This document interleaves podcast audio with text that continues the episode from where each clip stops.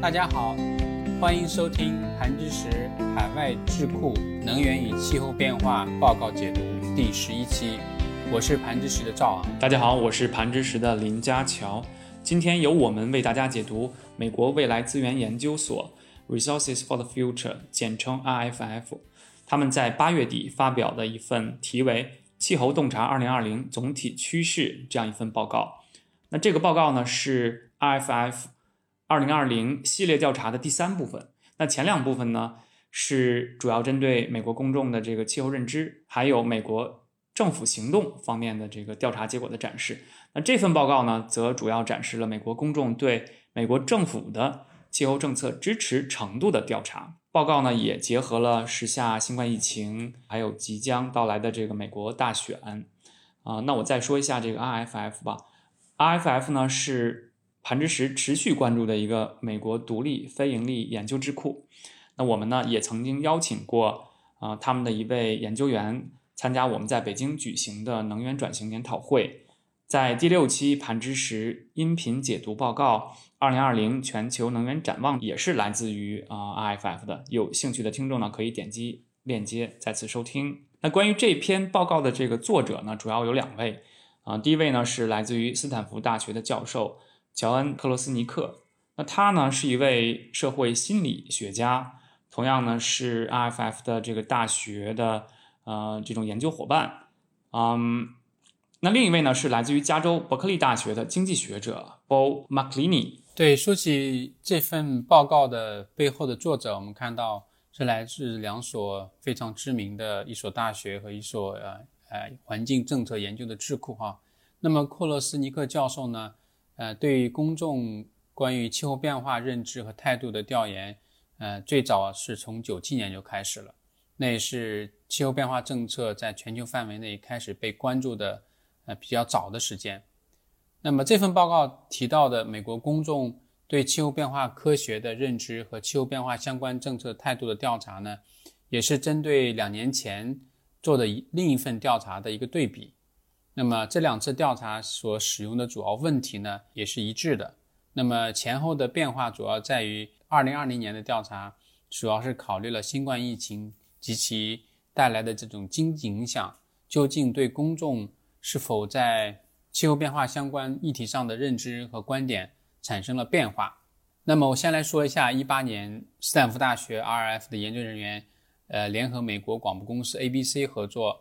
啊，一起来执行的这个调查的一些啊情况啊，他们涉及的话题呢是包括啊气候变化是否真的存在，它的原因是什么，啊它的影响是什么，那么谁应该主动采取行动来去应对它，啊以及其他和这相关的一些议题。那么在二零二零年做调研的时候呢，研究者主要想看到结合当前的疫情和经济的影响。那么美国人是否有更多的在这个议题上的变化？比如说，相信气候变化存在的人数和相信气候变化威胁和相信气候变化确定性的这样的一些人数是否发生了变化？是否因为经济的下行，这样的人数会减少？那么持有这样观点的人，是不是对于政府采取行动应对气候变化的这种支持的愿望在降低？因为很多人可能认为疫情也好，经济也好，这才是首当其冲、最紧迫要面对的问题。那么，对于一些呃具体的应应对或者是适应政策，比如说碳定价这样的政策，那么公众在被调研的时候也会问到，他们是否在继续的支持这样的政策，还是说这样的政策可以在这样的目前的更紧迫的这种压力下，不是那么样的拥有同样的支持度？那么，所以这些主要是基于这一个当前的这种社会背景所看到的，说我们的这个调研的研究者看到如何来分析啊一些紧迫的当下的经济和社会压力对公众的影响，是否让他们对气候变化的认知产生了显著的变化。那么，我们也看到报告的作者呢，是一共对美国九百九十九位公众。进行了调查，那么他所采用的调查方法，呃，佳乔，你是不是可以稍微给大家提一下呢？好的，那我也看了他们的这个调查方法的文件，啊，他们二零二零年调查呢是通过电话采访，啊，主要采访了在美国居住的九百九十九位成年人作为这个代表性的样本。啊，那其中呢有三百一十位受访者呢是通过呃拨打座机电话啊进行采访的。啊，那用这个手机呢，其实是采访了六百八十九个人。呃，采访呢是从今年的五月二十八号持续到八月十六号。啊，用的语言呢就是啊英语采访。嗯，对于这个座机采访的回应率呢，啊比例其实还可以，是百分之十八左右。那手机采访的回应率呢就相当低了，只有百分之六。那整体的回应率呢是在百分之十，也就是说。啊，打出去十个电话呢，就只有一个人愿意接受采访。啊，那这个研究它所拨打出去的电话呢，其实是随机生成的这个采样框架，然后通过第三方公司呢，是提供啊座机啊或者是手机的这个号码。他这样做呢，其实是为了能更充分的代表全美这个不同地区啊、不同年龄、性别啊，还有种族的这种差异。使这个研究呢更具有代表性，啊，那在这里呢，我再简要说明一下美国，呃，减排政策在这个调查中的这个分类吧。嗯嗯，那这个调查呢是把美国的减排政策是啊分成了四类。那第一类呢是消费激励型的这个政策，啊，比如说对减少化石能源使用啊以及低碳生活的这个奖励啊。那第二类呢是碳定价政策。啊，这个大家可能也知道，那主要呢是包括碳税，还有就是啊碳排放权交易。那第三类呢是调控类的政策啊，比如说要求制造商提高产品的能效啊。那最后一类呢是税收激励的政策，主要是啊税收减免呐，比如说鼓励啊制造商这个制造更高能效的产品呢，给他们一些这个税收呃减免的政策。那这个呢，就是啊四类啊在调查中啊展示出来的这个美国减排的政策啊，我之后呢会对这些政策受民众欢迎的这个程度，还有就是其中的一个政策类别，也就是碳定价呢啊调查的相关结果呢进行更深入的一个解读吧。好的，好的，谢谢佳乔。那么这份调查报告列举了很多公众认知的。前后对比，包括过去十几年的对比，佳乔，你能简单列举几个有比较有意思的对比吗？我呢，首先说一下报告的呈现方式吧。它呢是将各种减排政策呢按照受欢迎的程度进行一个排序，那主要分成最受欢迎、比较受欢迎，还有最不受欢迎这三个类别。那在这个最受欢迎的政策类别里呢，啊，主要包括是电力系统的呃清洁化。就是电力系统怎么能去容纳更多可再生能源，啊，另外呢就是怎么去提高产品能效这两个子类别。那其中呢主要提到的政策呢是跟这个税收优惠相关的，啊，那这两个子类别，也就是可再生能源跟提高产品能效这两个子类别呢，在二零二零年分别得到了百分之八十三跟百分之七十一的支持率，那这个支持比例其实是这个相当高了。啊，那刚才赵昂也提到了这个趋势的一个对比。那趋势来讲呢，啊，拿可再生能源为例，那从零六年开始有这个类别的这个调查之后呢，经历了二零零七年到零九年这个支持的顶峰，那个时候对可再生能源相关政策的这个支持率呢，啊，接近百分之九十。啊，那在二零一二年的时候呢，出现了一个支持的一个低谷啊，那个时候的支持率呢。啊，都不到百分之七十五，这个降幅还是比较大的，对不对？对，呃，这也是就是所有的这些这个政策减排政策调查中起伏最大的一个类别，啊，其实也能看出来，啊，大概也能看出来背后的原因了啊。这个其实是跟两党执政是这个有一定的这个关系的。据我们所了解，在这是在奥巴马执政时期的一些变化，因为奥巴马是力推可再生能源。但是在他执政期间当中，可再生能源的发展，特别是太阳能的发展，在美国也有一些波折。所以民众看到这样的一些呃发展出现不是很好的情况的时候，在这种公众舆论调查的这这个方面，其实也可能看出来一些一些体现。对，急转直下啊！但是目前呢，尽管有新冠疫情，嗯，但是也是恢复到了百分之八十三这样的一个支持率的这个水平。啊，好，那这个刚才我讲的呢，就是最受欢迎政策这个类别。那在第二个类别，就是比较受欢迎的这个政策类别里呢，主要是碳定价跟碳捕获。啊，在这儿呢，我就不会过多的去说这个碳捕获了啊。呃，主要说一下碳定价，这个可能也是听众比较呃关注的一个这个政策措施。那碳定价的这两大机制呢，大家可能都比较熟悉了，一个是啊碳税，另外呢就是呃碳排放权交易。那这两个这个机制在二零二零年呢，都得到了美国民众所调查的美国民众百分之六十多一点的这个支持比例。呃，比较有趣的就是，对于碳税来讲啊，当民众被问到说，那这个碳税的税收收入可以分红给你，呃，那不同数量的分红金额呢，其实并没有显著影响这个对碳税的这个支持率。这个对我来讲也是比较有意思的一个调查结果。那就是说，民众来，民众认为，呃，给我分多还是分少，并不是决定他是否支持这个碳税的一个。就非常关键的因素，而是说可能有其他的因素，对不对？对，是这样的。所以，呃，它其实是对其他国家跟地区的这个碳税的设计还是有一定借鉴意义的。就是啊，不要以为说民众可能更在意说你税收上来我能拿到多少钱，啊，可能这个不是在设计啊碳税机制的时候需要考虑的一个问题。啊，那下面我再说一下背后的原因吧。比如说碳定价为什么获得比较高的支持率的原因吧。我认为这个其实是反映了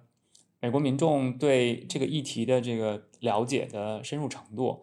呃，那主要原因有可能是跟这个美国的主流的这个经济学家吧，他们大都的认都认为呢，这个碳定价在控排方面呢具有。更高的这个成本收益的这个优势吧，啊，另外的话就是这个媒体的这个报道啊，可能是比较多啊，这样的话民众对这个议题啊会更了解一些。那另外呢，就是这么高的支持率，可能也是由于民众会觉得啊，反正这个税收也不是收到我身上来，是这个企业承担这个减排责任，是收他们的税，跟我个人关系不大啊，那我就支持吧。啊，那所以呢，最不受欢迎的类别就是跟个人收税有关的了，就是啊，个人燃油跟电力消费税相关的这些政策，它的这个支持率是最低的，仅有百分之二十八。但是呢，这个趋势是逐渐上升的，就是历年来看啊，这个支持率的这个趋势是逐渐上升的。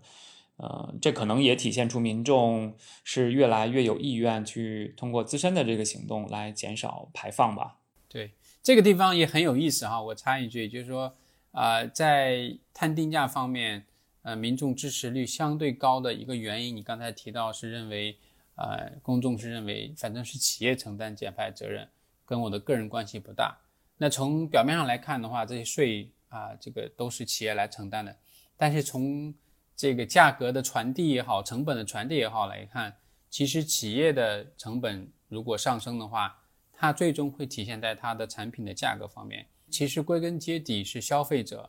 呃，来去埋单的。所以从这一点来讲，可能我们一般的公众就是更加关心的是他能看到的，比如说我去加油了，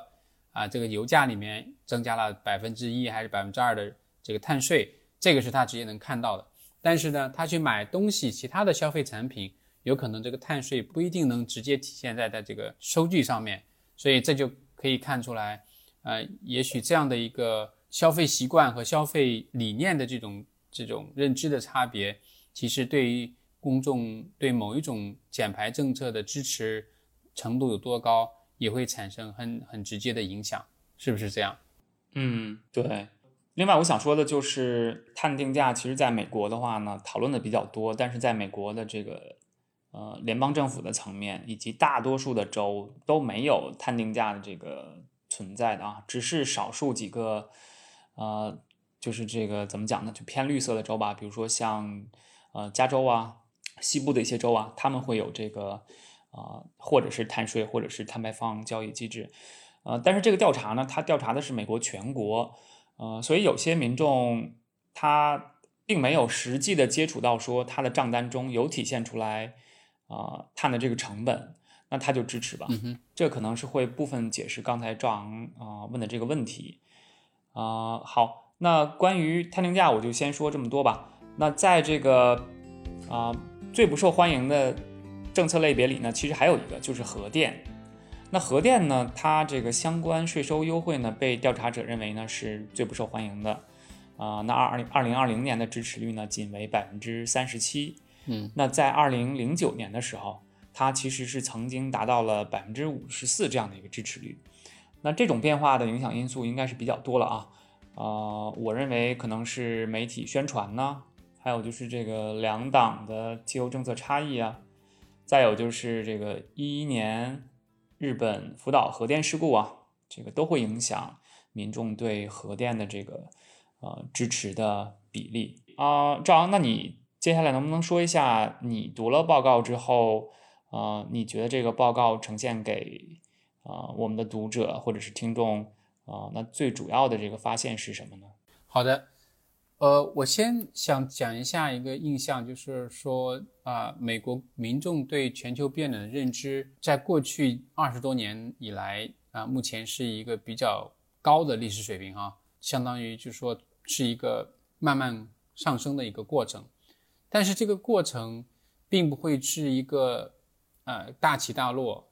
这样的一个趋势，由此能看到美国公众对于一些啊，涉及国家重要的政治、经济或者是全球治理的，比如说气候变化这样的问题的认知，至少从过去二十多年来看，它是相当的有一个一致性的，就是发生的变化并不是一个呃非常有戏剧性的，而是一直是比较稳定的。对，刚才也提到，就是对气候变化变暖认知这个公众的比例啊、呃比较高的话，现在是大概是百分之八十一。那之前低的时候也就百分之七十七，那这样的变化的趋势是非常稳定的。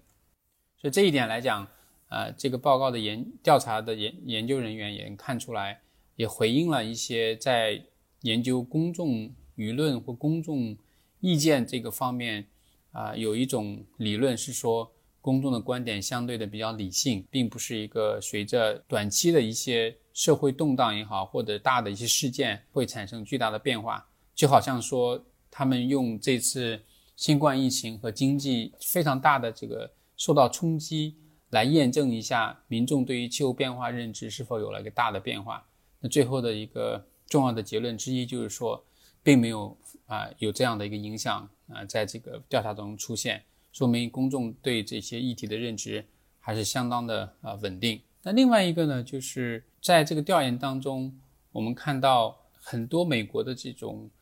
关心的一些问题，政治当中的一些问题和这些相应的回应，如何在这个不同的党派之间有一些分歧哈。那么公众的观点，呃，是在决策者当中在做决策的时候是如何参考的？那么他们是否要在呃这个决策当中把公众的观点放在怎样的一个位置？这也都是这个调研当中。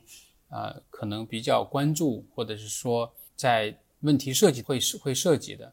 但是，尽管大多数的美国人认为在气候变化政策方面，我们应该做一些事情，但是呢，究竟应该怎么做？究竟联邦政府、地方政府、国际社会，还是商业领域，还是个人，究竟应该扮演孰轻孰重的角色？其实呢，在这个调研当中，你会看到美国人是没有一个。清楚的一个呃一致性意见，那很容易说，就是说所有的人都有角色扮演，都有这个责任分担，但是究竟应该怎么做，这是一个更复杂的问题。另外还有一个这个重要的一个发现，就是看到美国人相信他们对气候变化的认知了解的更多，那么这个也是跟科研啊、不断的进展，在啊、媒体当中有更多的分享和每一年。都会召开的气候变化这种谈判大会和各种利益相关人群的工作，去呈现出来，对公众的影响是能够看到的。那么有更多的美国人，至少跟之前相比哈，那么这个气候变化问题对他们来讲是变得呃非常极端的重要。那么我们最近看到发生在美国西部的这种呃森林大火，这也是给横百上万的人呃带来了直接的生活影响。我相信这也会影响他们对气候变化的认知。另外还有一个重要的发现呢，就是说，在关于气候变化的行动方面，在过去的两年有一些呈现是说，啊，这种变化对气候变化的这种关心呢是在下降的。但是呢，看到这个调查是在讲，虽然有了二零二零年的经济的下行，有这样的一种啊预想不到的这种疫情的影响，啊，那么但是呢，对于气候变化也好，或者更大范围的。呃，这个环境的保护也好，这样的因素的考虑呢，并没有明显的下降，也表明说，在我们排列优先序的时候，在公共政策排列优先序的时候，新的这种社会动荡或者是冲击事件，并没有影响公众对于一些重要问题、长期的公共政策问题，比如气气候变化应对的这个认知发生根本的变化。最后一点发现是谈到关于。呃，气候变化科学研究者他们对于气候变化研究的一些观点，对于公众的影响究竟是怎么样的？那么从二零一二年到二零一八年，再从二零一八年到二零二零年，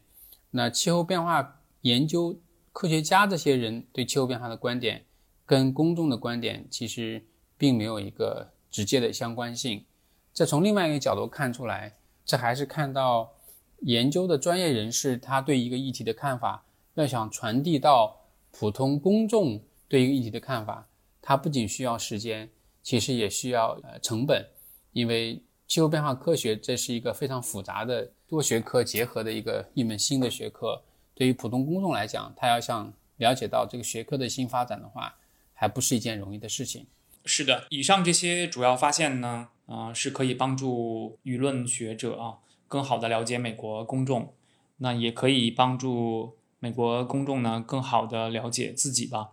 啊，我们也希望这一研究结果、研究发现有助于在引导美国迈向未来时呢，啊，政策决策者呢能更了解美国的这个公众舆论情况。那其实政策决策者在做一个非常完善的决策之前呢，要经历很多这个复杂的过程。啊，这本身就是一件极其复杂的事情。那决策者如何解读公众意见和观点，嗯，其实是一点也不简单的啊。那公共政策的决策流程和环节是很复杂的。对啊，美国政治制度的设计呢，也决定了政策的这个呃复杂性。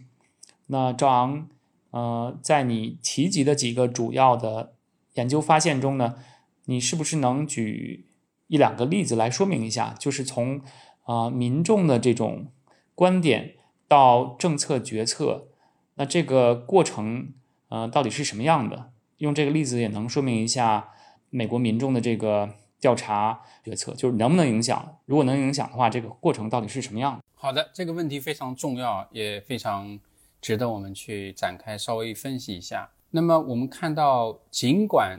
根据这个调查。结果说明，绝大多数的美国人仍然相信，在应对气候变化方面，有些事情必须要做，因为这是越来越紧急、越来越重要啊。即使在个人生活层面也是这样。但是呢，他究竟应该怎么做，这就是所谓难解决的一个问题。那么简单来讲的话，所有利利益相关人，我们从简单的三个部门划分：政府、企业。和公民社会，再从联邦政府、州政府和城市这一级政府看，每一个人都可以扮演或大或小、或轻或重的角色。但是对于一个多元的一个美国的政治决策体制来看，至少公众可能要分两派。第一派可能偏民主党的人就会说，这个时候联邦政府要首当其冲的扮演更重要的角色。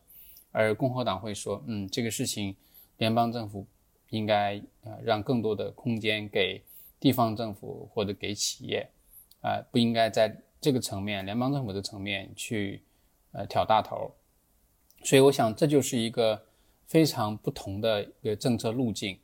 就决定了说究竟怎么做是一个争论的问题，尤其到啊这个大选年份的时候，那么总统选举年这个时候。这个争论可能就更凸显出来。那么对于不希望有大政府的共和党人来说，他会乐意看到，比如说加州也好，纽约州也好，比如说一些世界五百强的企业也好，或者是社区个体，或者是更小范围的一些社区的人群，他们去做一些自下而上的自愿的行动，可能导致的结果呢，是说美国也在整体上减排，但是呢，实现的过程是一个自主的、多样的、自下而上的。而不是一个联邦政府主导、自上而下的，那这是一种非常有意思的政策逻辑和路径的一个争论，也能帮助我们在一定程度上理解目前这个美国在气候变化应对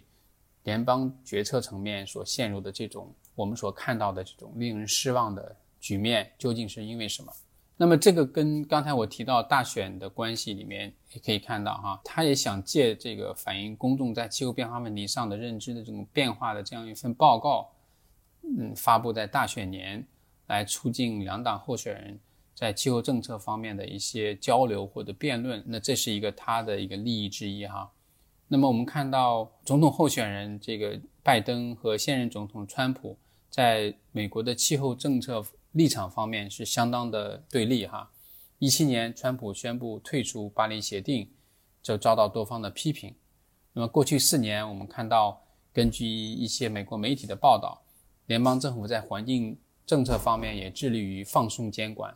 其实已经完成这个放松监管目标的这个环境政策已经达到六十多项，还有三十多项正在进行当中。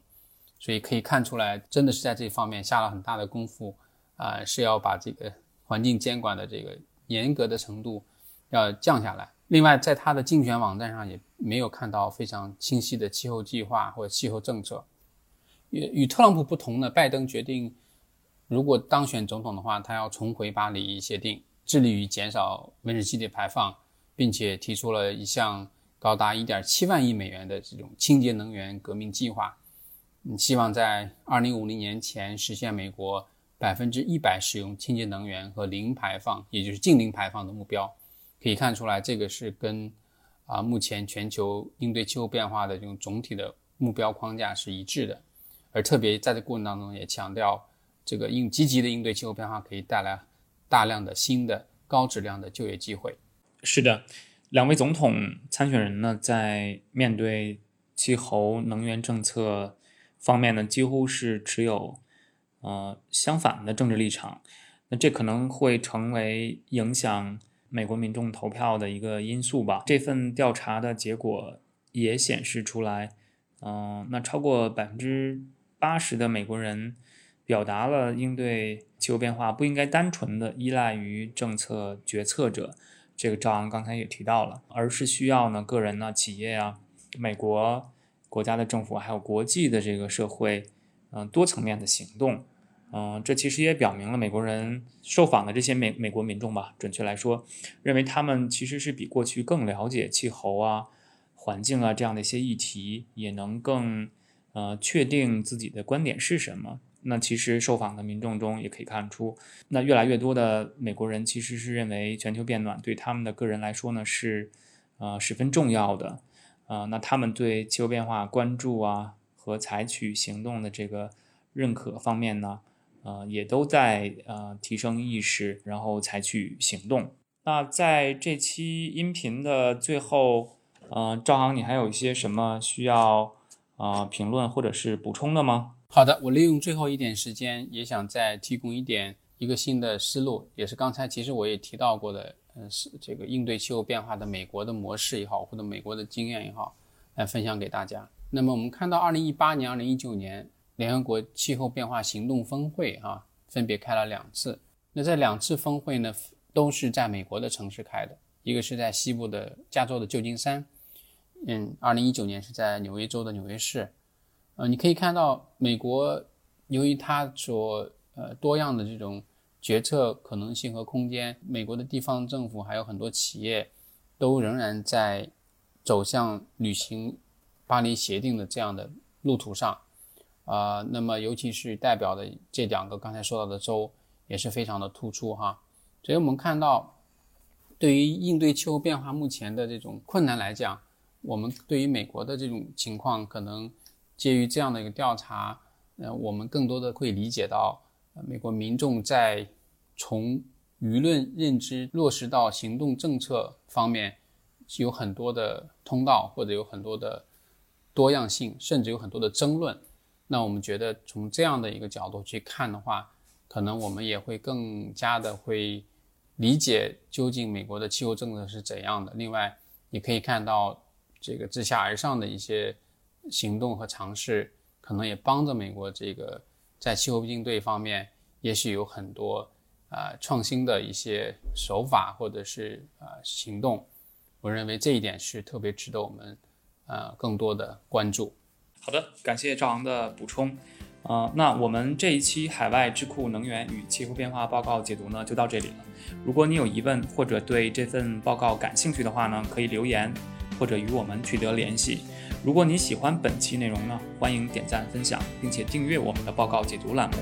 对原文感兴趣的听众呢，也可以点击音频介绍中的原文链接。那我们下期再见。好，我们下期再见，再见，拜拜。